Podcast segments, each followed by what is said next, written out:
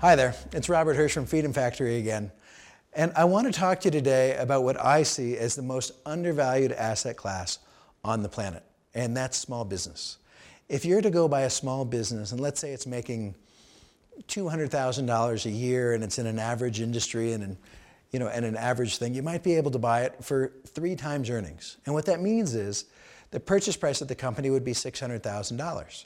Now, a lot of you guys are watching saying, you know, maybe I don't have a $600,000 check or a 6 million check or a 60 million check, you know, put, put whatever size is appropriate for you. But you can go get things like small business loans. You can do seller carry notes.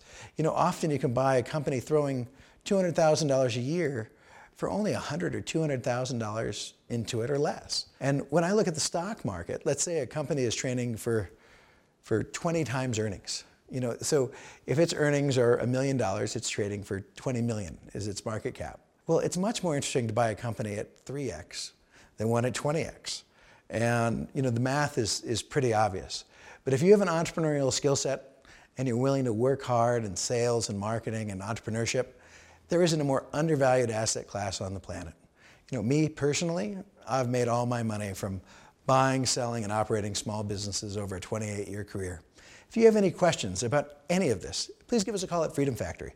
Thank you so much for watching. Please hit like and subscribe, and we'll see you soon.